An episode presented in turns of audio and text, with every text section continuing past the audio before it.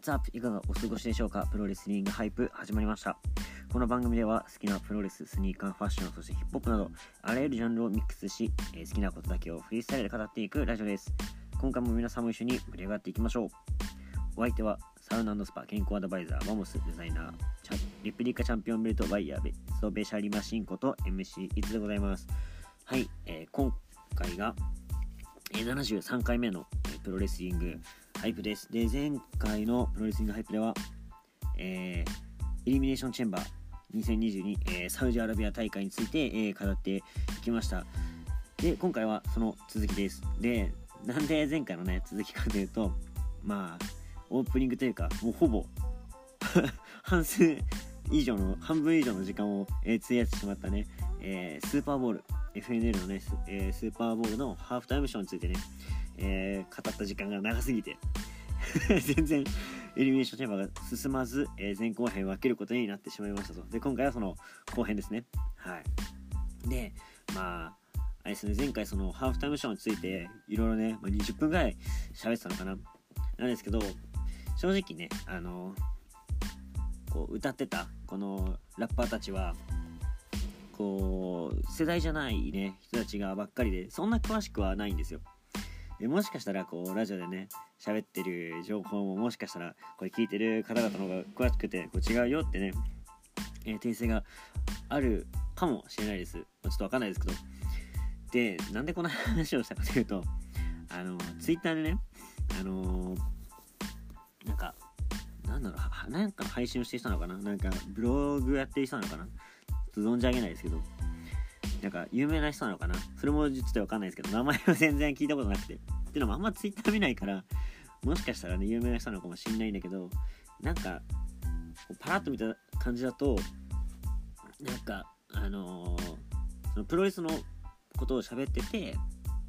なんか名前が間違えてたかな？ですごいなんかこう、まあ、叩かれてたじゃないけど言われてたんだよね。でこれ怖いなと思ったのが俺結構言い間違い多いんですよ。結構ねあの名前とかすっ飛ばすしまあこれ聞いてくれてる方はねもうそんな別に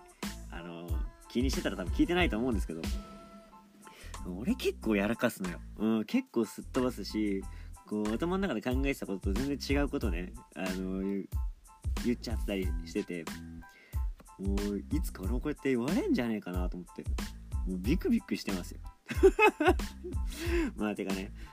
それが何なのって話なんだけどなんか正直さこうやってまあやってて、まあ、ある程度下調べとかはするしねあの間違いがないように、えー最善の努力はしますよ。するけどやっぱこうやってさ、まあ、ラジオとかだとこう生ものでこのなんだその時の感覚とかもあるじゃん。だからなんか間違えててもそのまま飛ばす時もあるしで昔その長さんとって全力シューティングスターの方でこうあまりにも間違えててちょっとなんかこれやめようかみたいなもう一回仕切り直そうって時もあったし名前出てこなすぎてえーとか考える時間長かったりとかねカットしてもらったりとかしてるんだけどいやこう調べたりとかしてるけど間違いはさあるしそれでなんかそんなに言わんでもよくねってちょっと思っちゃったんだよね。うん。まあ俺がよくやるからっていうのもあるんだけどあるんだけどさ。うん。まあ何が言いたいかって言ったらこうねそこを優しく教えてあげようよってすごい思うんだよね。結構なんかさスポーツ好きな人やっぱそんだけ熱中してるからなのかもしんないけど結構そういうの見られないですか？うん。なんかこう最近好きになった人に対してこうねえまあ何でもそうだと思うんだけどさこうマウント取る人とかもさまあ一定数いるわけだし。まあ多分そうやって生き残ってた人たちだからこうねそんだけのめり込めると思わんだかもしんないけど。それなんかあんまりいい文化だと思わないよね。うん。個人的にはね。まあなんでねあのもしかしたらヒップホップ昔からこう聞いてて知ってる人とかいたら逆になんかこう教えてほしいですけどね。俺なんかうん。当時のさその感じとかもあんま知らないから。うん。であのまあこれはヒップホップの話じゃないんだけどドルフィンさんがねすごいあの昔の当時のスニーカー事情というかこんなんだったよみたいなのすごい話してくれるんですよ。やっぱ興味深いですよね。その時やっぱその時はさ生きてないからこういくら調べたりとかしててもさ疑似体験っていうか疑似的に想像はできるけどやっぱ経験しようとものは違うから。でプロレスとかもさやっぱ当時を知ってる人ってやっぱすげえなと思うし話いろいろ聞きたいなって思うんですよ。だけどなんかそれをさこうマウントじゃないけど俺昔からこう見てたしとかえー、なんだ昔の方が良かったよみたいな言われちゃうとなんかそこで話が止まっちゃうというかそれ以上のこう話が進んでいかないですよね。なんかそれはどうなんだろうなみたいなね。うん。なんか俺とかこうただ知りたくてこう聞いてるだけなのにそんな上から来られてなんか自慢されてもなみたいなとこもあるし、うん、正直冷めちゃいますよね、うん、引いちゃうなみたいな。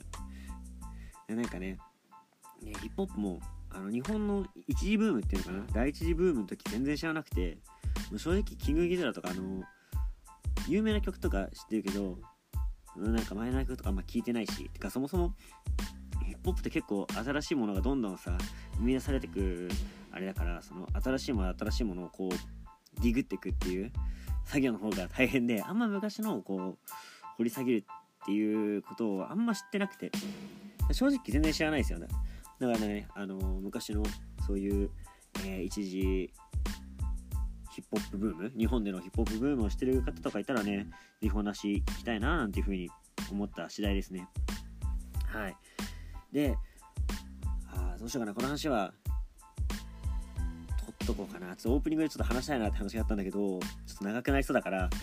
前回もこれ長くなって取れなかったんで、今日はちょっとやめとこうかな。全力シューティングサウンドの方でもちょっと話してみようかな。うん。で、あのー、そうそう、これ、方針がね、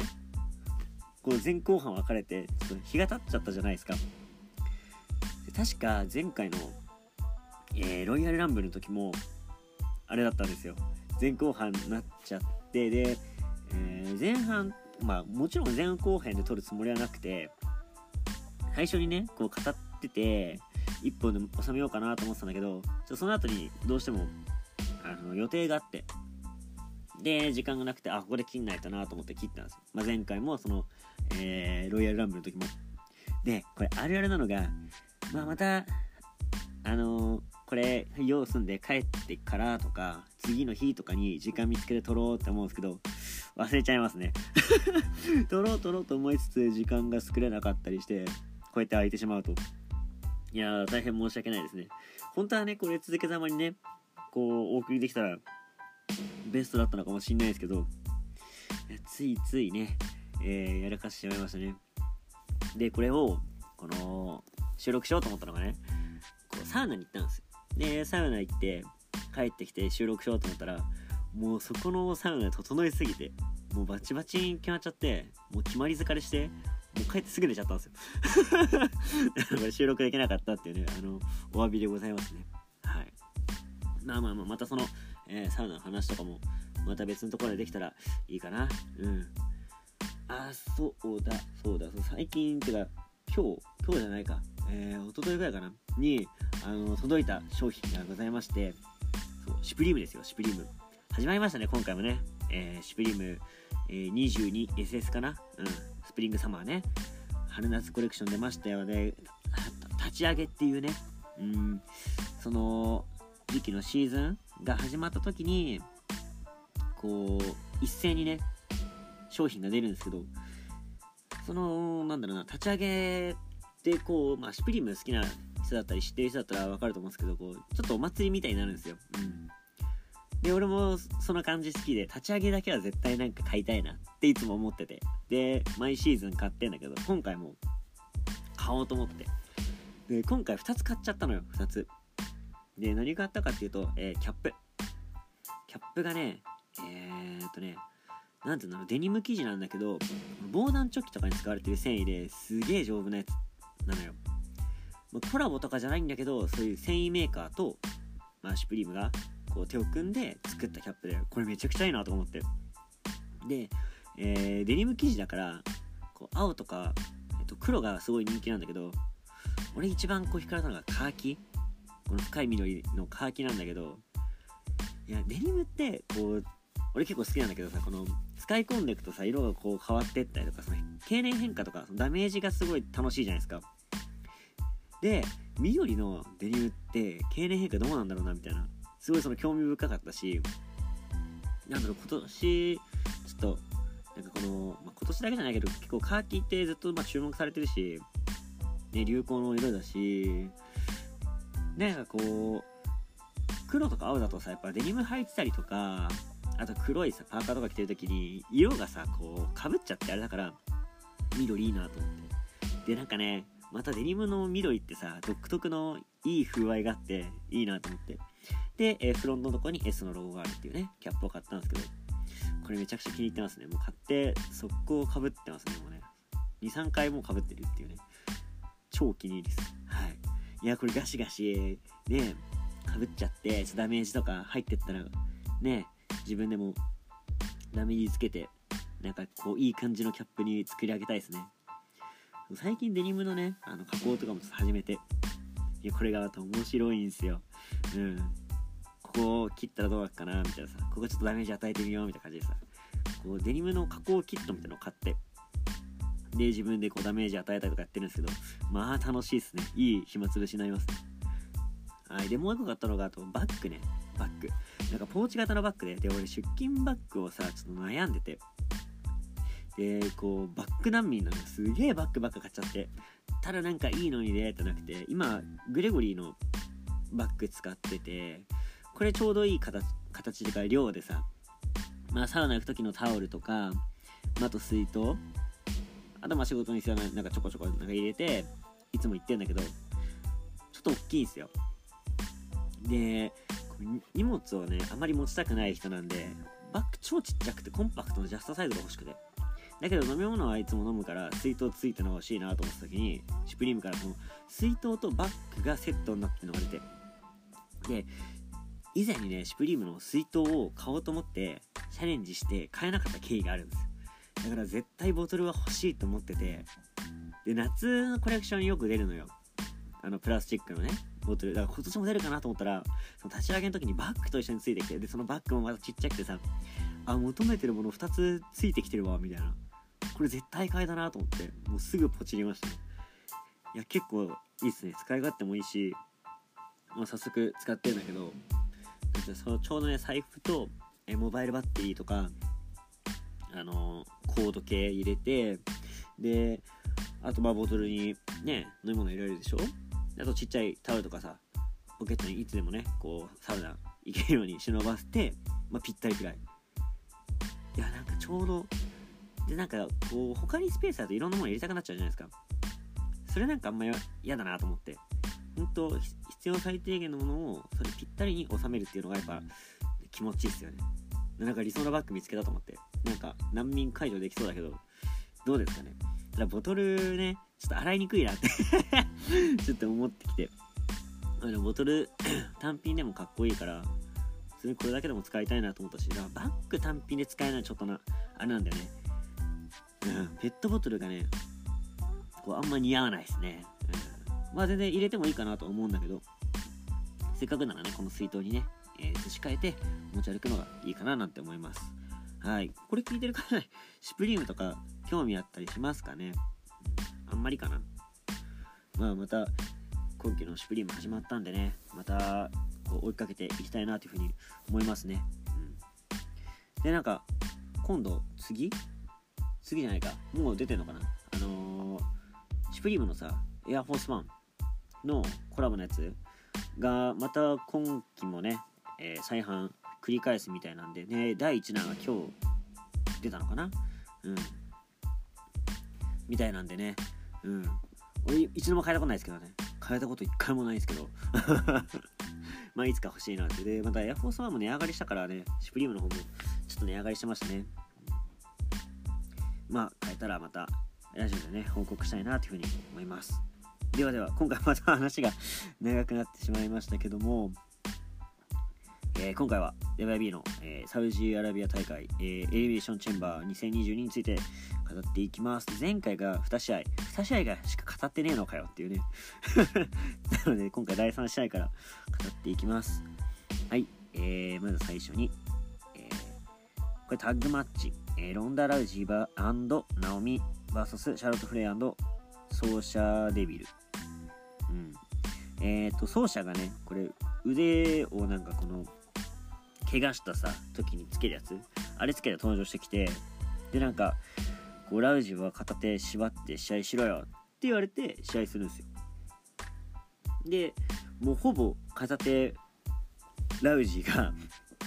シャーロット奏者を倒すっていう試合。でもこんだけさなんかこの強いっぷりをさ見せられちゃうともうレッスルマニアラウジ取るじゃんっていうロンダ・ラウジの勝ちじゃんみたいな感じで思っちゃうんですよね。片手でだって2人相手にしてんだから。両腕使えてシングルだったらシャーロット勝てんのかみたいなね感じにちょっと不安になってきちゃいましたね。これちゃんとレスルマニア盛り上げられるかなみたいな。いやなんかロンダ・ラウジのこの強さっぷりみたいなのでさこの、うん、スカッシュマッチみたいにしてもも面白いんだけどなんかロンダがどれだけこうプロレスに順応できるかってさで相手がさシャーロット・フレアだからさその辺すごくこう引き出してくれそうじゃないですか。で噛み合ったらすげえ面白いなと思うんだけどこれスカッシュとかでややられちゃうとシャーロットの人格も落ちちゃうからなんかもったいないうん形にだけはなんないでほしいなっていうふうに思いますけどなんか最悪その可能性がちょっと出てきそうなうん不安になるような試合でしたね今回。このタグマッチね。うん。あとナオミねいやいいパートナーなんだけどロンダ・ラウジーがこう出過ぎててなんかもっとこうやられまくって助けてみたいな感じがあってもよかったなっていう風に思いましたね、まあ、ただロンダ・ラウジー強えっていう、えー、感想しかないですね。で結局最後は、えー、なんパイパーズピットっていうあの横にブランとぶん投げる技ね。あれ出してアームバーを決めて、えー、勝ちましたと、うん、いうような試合でしたね。はい。えー、それで第5試合、エニウェアフォールマッチ、ドリュー・マッキンタイヤ VS マッドキャップ・モス、with ハッピー・コービン。で、今回だから、コービンじゃなくて、この、モスの方がね 戦うというような感じだけど、えー、エニーウェアフォールマッチなんで、まあ、ほぼ、ほぼ2対1なんですよ。まあ、好きなところでフォールが奪えるってところと、あとノー DQ、反則ないんで、もう介入しまくりで、えー、2人でバカバカバカバカこうマッキンタイヤを倒、えー、痛めつけてくんだけどマッキンタイヤ強えっていうね、えー、2人相手にしてもこう引きを取らないくら強かったですね。であのアラバマスラムの反対側リバースアラバマスラムみたいな感じでさこの肩車してる状態から相手をこうねこうマットにバーンと叩きつける技をやった時にマットモスが勢いつきすぎてあの頭からぶっ刺さるっていう。うわえぐーと思ったんだけどマットモス全然その後ピンピンしてて体めっちゃ丈夫やなっていう風に思いましたね。で最終的にはあれかな？えー、フューチャーショック、えバックスライドを切り返してマッキンタイがフューチャーショックを決めてあの WMDDT ね。決めてえー、クレームを狙おうとするんだけどコービンが入ってきてマッキンタイがあの入場で使う剣あるじゃないですか。剣をねこう振り抜いて 振り回してコービンを追い払うと。まあ当たったら伝わりもないからね。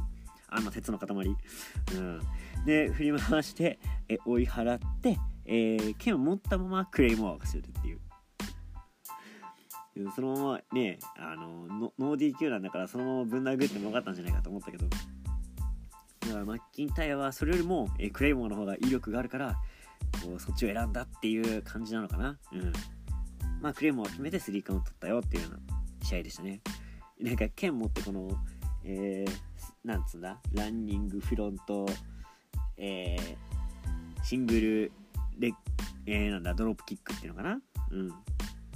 を決めるっていうね。あの、なんか絵が良かったね。うん。はい。で、クレームまでスリーカウント奪いましたよって試合でした。はい、続いて第5試合、えー、ウィッキー・リンチ、あロー女子王座戦、チャンピオンビッキー・リンチ VS チャレンジャー・リタということで、まあ、今回あれかな、あのー、ロイヤルランブルの時にリタがこう復活してね、サプライズ登場してきて、で、まあその続きっていうこともあるし、まあサウジアラビア大会ならではのこのね、えー、OB、OG が参戦っていうところもあって、このタイトルマッチが組まれたのかな。で、試合的には、えー、こう、リタがね、意外とベッキー・リンチを攻めるシーンが多くてなんかまだまだやれんじゃんっていう風に思ったんですよねでムーンサルトもね決めたりしてこれは取るんじゃないかっていうふうに思ったんだけどもっていうね。しかもあのツイスト・オブ・フェイトも決めたし。でツイスト・オブ・フェイトを決めてムーンサルトを決めたのかな。でカウント2でそのままあのキックアウトしたビッキー・リンチもやっぱ強いですね。うん。で、えー、倒れたビッキーを起こそうとしたところ、えー、マンハンドルスラムをサクッと決めてね勝ちましたね。まあ逆転勝利って感じなんだけどまあリタ惜しかったなって思う、えー、気持ち半分。いやそれされたらもう勝ち目ねえよなって気持ち半分でね。うん。まあなんかこう突然終わりが来る試合ってこう気持ち的にもなんかこう分かれますよね。よかったって思う時となんかもう少しいなかったかなっていうね。うん。俺個人的にはその後者の方でしたね。なんかもうちょっとできなかったかなっていうね。なんかこうキックアウトしてからのこの盛り返し方みたいなのってやっぱ注目するじゃないですか。どうやってこっからこう勝ちにつなげていくのかなってところとかリタイがどうやってこうとどめ刺しに行くんだろうってところが楽しみなところを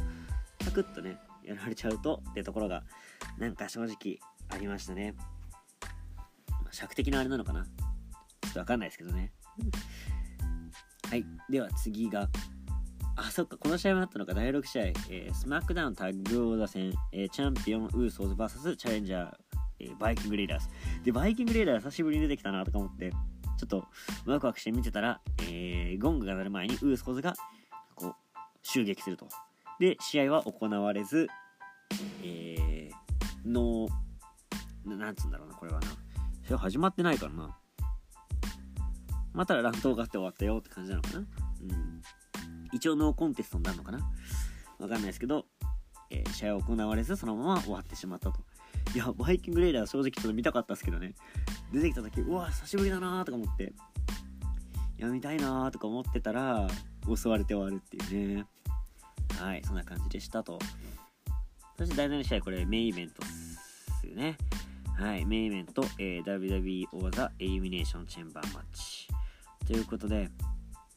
えー、出場者がセス・ローリンズ、えー、オースティン・セオリー、えー、マット・リドル、AJ スタイルズ、ラッシュリー、えー、ブロックレスナーの6人と。いや、このメンツ見ただけでめちゃくちゃ豪華だなっていうふうに思いましたし、個人的にはね、やっぱラッシュリーと、えー、レスナーのね、前回の遺恨も残りつつ、好きな AJ スタイルズ、セス・ローリンズいると。で、マット・リドル、えー、オースティン・セオリー。この2人も結構好きなんですよ。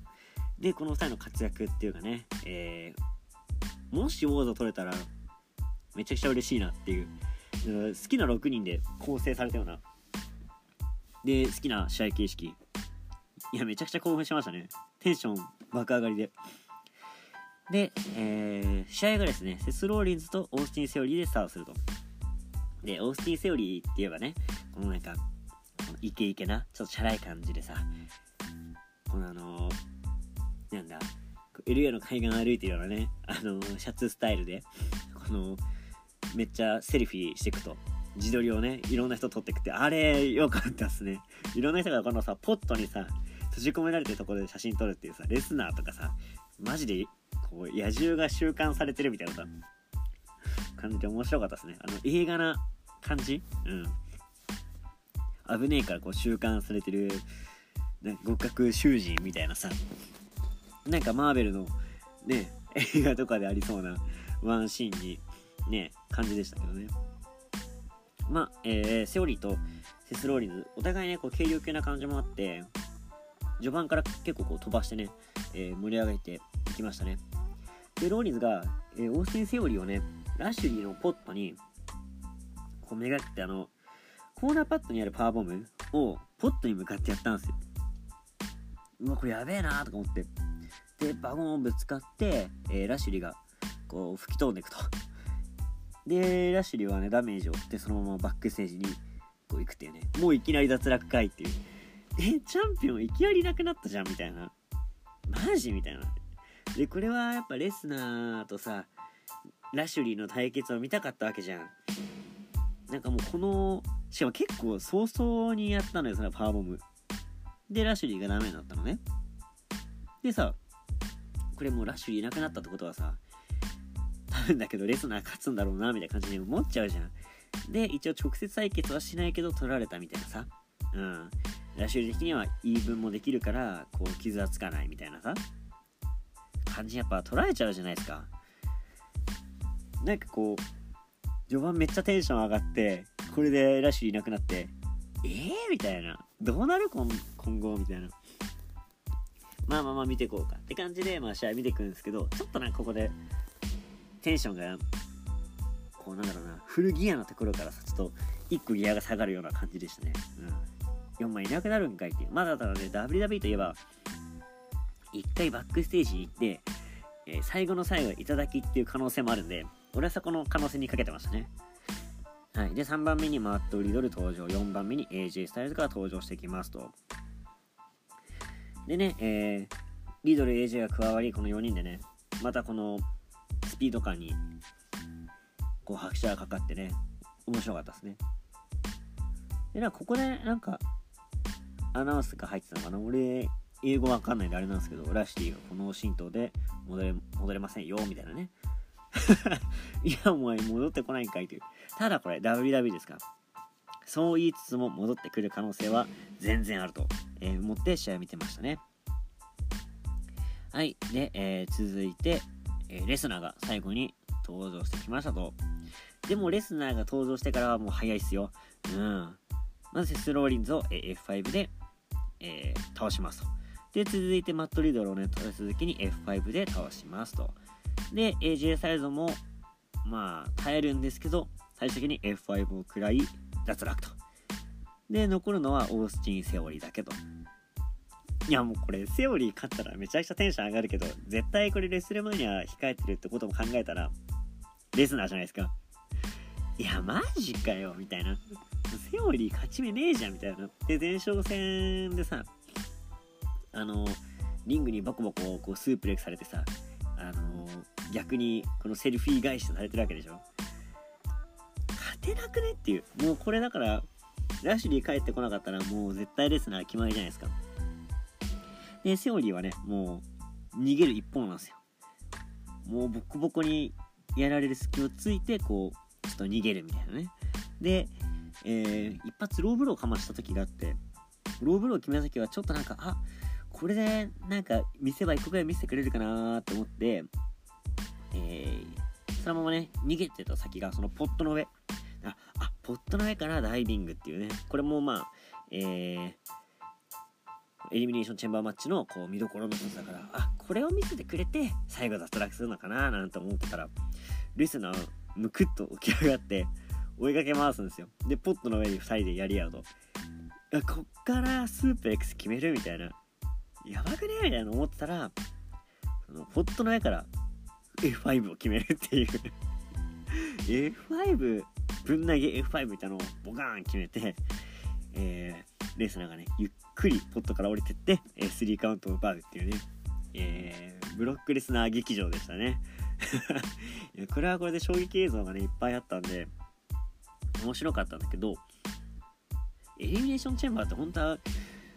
こんなんじゃねえよっていうもっともっと面白いぞっていう風にまあ俺は知ってるからこそちょっとなんか物足んなさを感じてしまいましたね。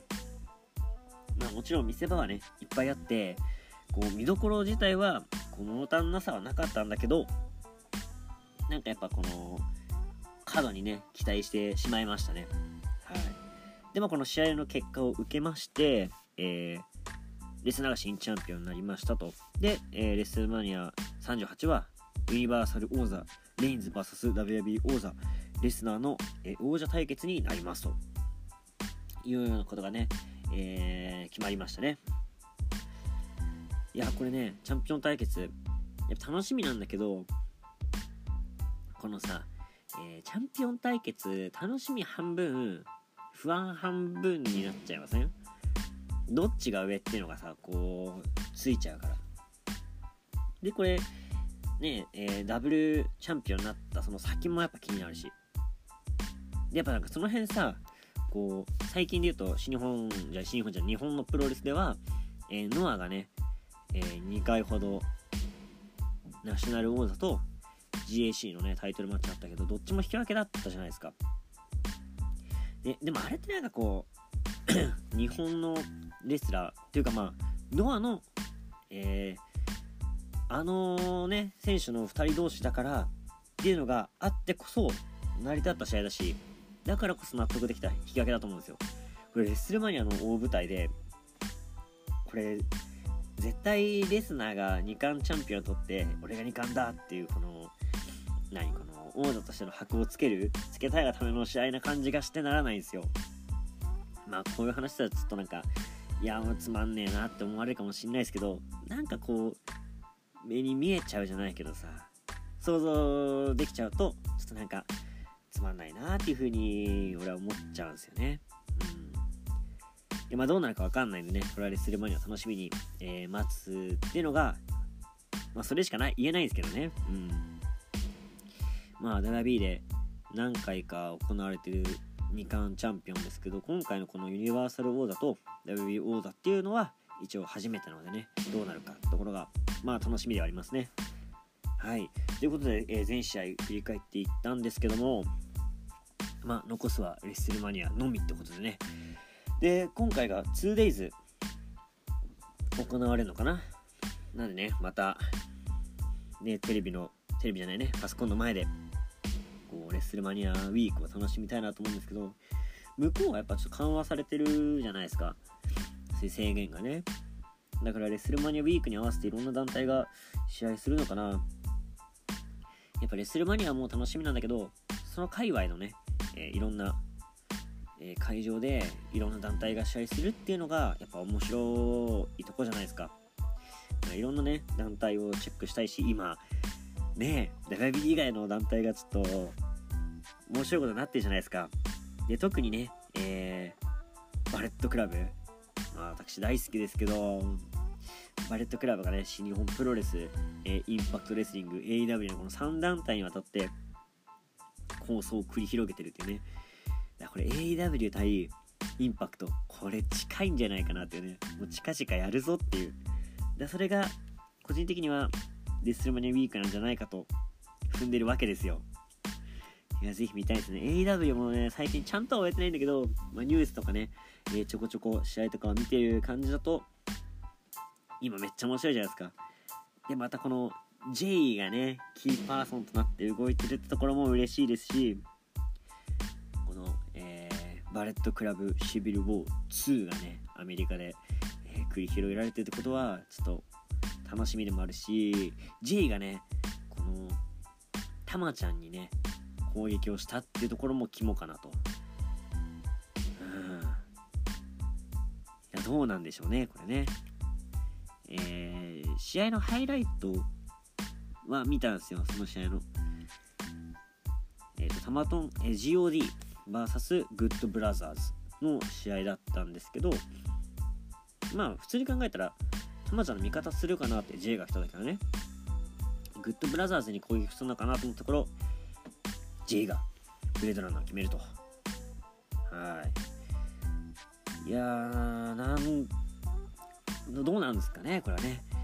どっち側につくって感じなのか。うん。まあだから AW 側につくのかな。彼らは、なんて名乗ったらいいんですかね。やっぱ G エリートなのかな ?G エリート VS バレットクラブなのかなエリート VSBC のね、えー、構想も楽しみなんで、またね、アメプロ、まあ、口アメプロ専用チャンネルみたいになってるけど、一応日本のプロレスもとかね、えー、話していきたいなと思うんですけど、まあ、また AEW とかもね、続報が出次第、このハイプの方でね、語っていこうかなというふうに思います。はい、では最後にお知らせさせていただきます。はい、プロレスリングハイプでは皆様からのメッセージをお待ちしております。番組ツイッターはスターラジオ555です。えー、フォローよろしくお願いします。感想つぶやく際は、ハッシュタグ SSR555、そしてプロレスリングハイプをつけてツイートの方よろしくお願いします。えー、相方長さんとやっております、全力シューティングスターラジオもですね、えー、ポッドキャスト、えー、スポティファイの方でご視聴できますので、そちらも一緒によろしくお願いします。ということで、今回は、エリミネーションチェンバー2022、え、後編ということで、え、お送りしてきました次回は何になりますかね？プロレスかもしれないですし僕かもしれないですし服かもしれないですし、まあ、また気が向いたらこちらの方で収録していこうかなと思いますのでぜひぜひチェックの方よろしくお願いします。というわけでお相手は MC いつでした？